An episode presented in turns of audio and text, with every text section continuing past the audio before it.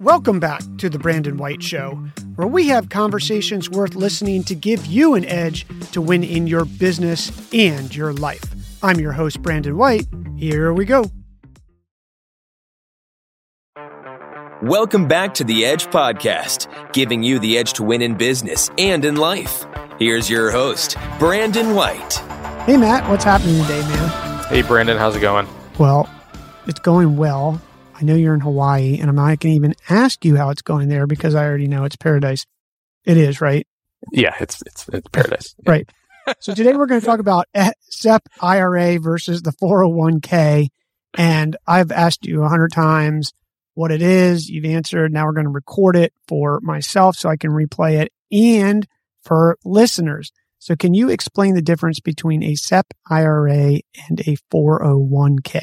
Yeah. And, and more specifically, the SEP versus the solo um, 401k is really kind of what I'm going to talk about today. The SEP IRA is probably the most commonly used 401 or excuse me, commonly used uh, retirement plan for solo entrepreneurs or solo business owners where you don't have employees. Um, that's because it's it's very easy to implement. Um, you don't need an administrator like us to implement one of these things. Um, the four if, if, it has IRA at the end of the retirement plan name, SEP IRA, simple IRA, you do not need administration. Uh, if it has 401k at the end of it, like Safe Harbor 401k, traditional 401k, solo 401k, you do need administration for it. Um, solos are pretty simple to uh, or easy to administer, um, where it's it's worth it. It's worth the extra little cost to do that. But the SEP is, I it seems like it is the most touted retirement plan from CPAs, just because it's easy to understand, it's easy to calculate. Um, but there are some drastic limitations when you compare it to the solo 401k. Let's assume your company is an S corp, right? So you're paying yourself that salary that the IRS wants you to pay as if you're filing as an S corp. Everything when you do that, everything is all the calculations are based on what you're paying yourself. So let's just assume you're paying yourself $100,000 just to keep it simple. Okay. What you're allowed to contribute is up to 25% of your salary into the SEP IRA. So that's $25,000. But the max is actually 61,000 on a SEP. So to do that math, I think I, I think it was about two hundred forty-four thousand dollars is what you have to pay yourself as a salary on an S corp to in order to max out that much, which is a lot of money to pay yourself. That's the whole concept of doing the S corp, right? It's to limit your self-employment tax. Now, let's say you're not an S corp. Let's say you're just a single member LLC. You're you're Schedule C. You're filing a Schedule C when you file your taxes every year it's about it's 20% is the easiest way to calculate that it's 20% of whatever your your income is coming in that is how much you can put into the sep um, again same calculations. I think so we're looking at even even more is what you'd have to bring in as an llc to hit that $61000 match.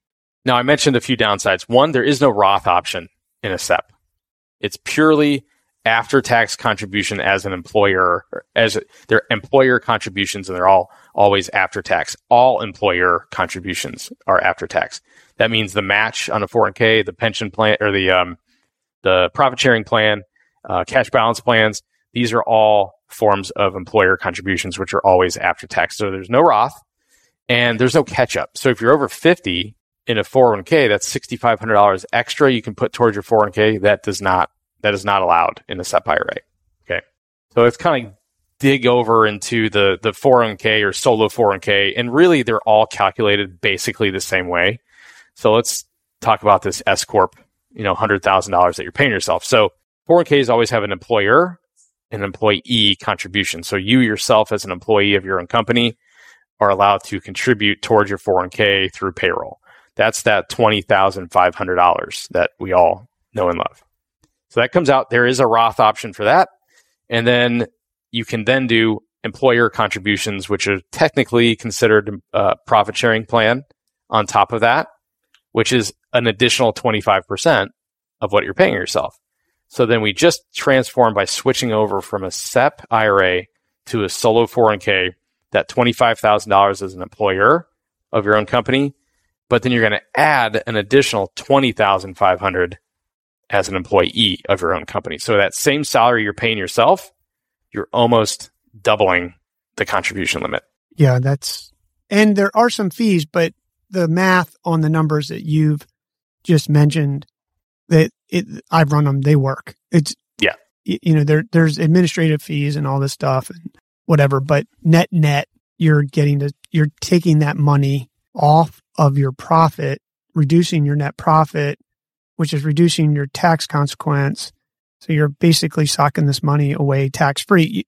And for those who just are joining on this episode and haven't listened to previous ones on the 401k pro, uh, series that we do, you will have to pay taxes when you take the money out of the 401k, but you're effectively betting that you're going to be in a lower tax bracket than you currently are when you're saving the money. Yep, Yep, that's the concept. You know, you you have your your business, and hopefully you're growing a business that is sellable into the future, and that's all after. That'll be all after tax, you know, money, and then you have a portion of your income, and you're taking out in increments in retirement.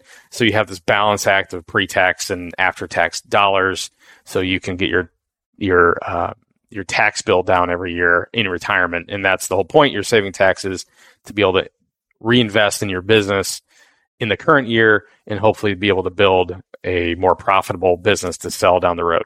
And all that money in the 401k is growing tax deferred or tax Yeah. free for the moment, meaning any dividends that it throws off, you're not taxed on that year in the 401k program. Yeah, yeah. And, and then on the Roth portion, so that that 20,500 can be all or some in the Roth as Roth, which goes in after tax, right? You've already paid your your taxes for that year, but all the growth is technically growing as tax deferred, but then will be tax free as long as you wait until you're 59 and a half or, or five years is basically the rule. So as long as you follow the rules in the Roth, you'll have this completely tax free bucket of money um, in retirement, which helps with that balance that I was mentioning earlier. Yeah, I mean, this makes sense in definitely your 20s, your 30s, your 40s, even 50s if you don't think you're going to retire until you're 70. Mhm. I mean, the math, just simple math. Simple math. If we bet bet on the averages, Mhm. that you know it's going to net net work out. Is there anything else on the 401k that we should mention? Yeah. So, real, just real quick, if you add employees, let's say you're solo uh, solo entrepreneur, you have no employees, or you have 1099 employees, or you have part time employees, and there's a rule in there too that I won't dig into today. But let's say you start hiring people in, the SEP is you can technically keep that as uh, as an employer with employees. The problem is whatever you give yourself, so that 25%, you have to give to them and they cannot contribute at all. It's just here, here's your here's the money. There's no there's no match, there's no vesting schedule. It's here. This is your uh, basically it's like a, a profit sharing plan with no vesting schedule. You just give it to them. Um, as the uh, 401k side of it, the 401k plan is technically just stays the same. You're just re-identifying it as from solo to maybe safe harbor or traditional, and then you're implementing a a different match, and then you can create vesting schedules and things like that. So, um, and you can different eligibility requirements and things like that. So it's a little bit more versatile. Um, you have more latitude on what you can and can't do and what you can offer to your employees. So it's just another step in that in the right direction for the growth of a of a business. Well, there you have it. Sounds to me you got to run your own numbers, but the 401k plan in general, especially if you're making multiple six figures or multiple six figures, makes real sense long term. Yep. For listeners, we have a link in the show notes. You can get a hold of Matt and he'll run your numbers for nothing and you can see if it makes the most sense for you. Hmm. I will say, if you listen to previous episodes, I've done multiple versions of all these things that Matt's talking about. And there's nuances with everybody's business. There's not one size fits all. So Right. you want to make sure that you get a professional who can give you advice. Matt, thanks a lot, man. Thanks, Brandon. Talk soon. Bye, everyone.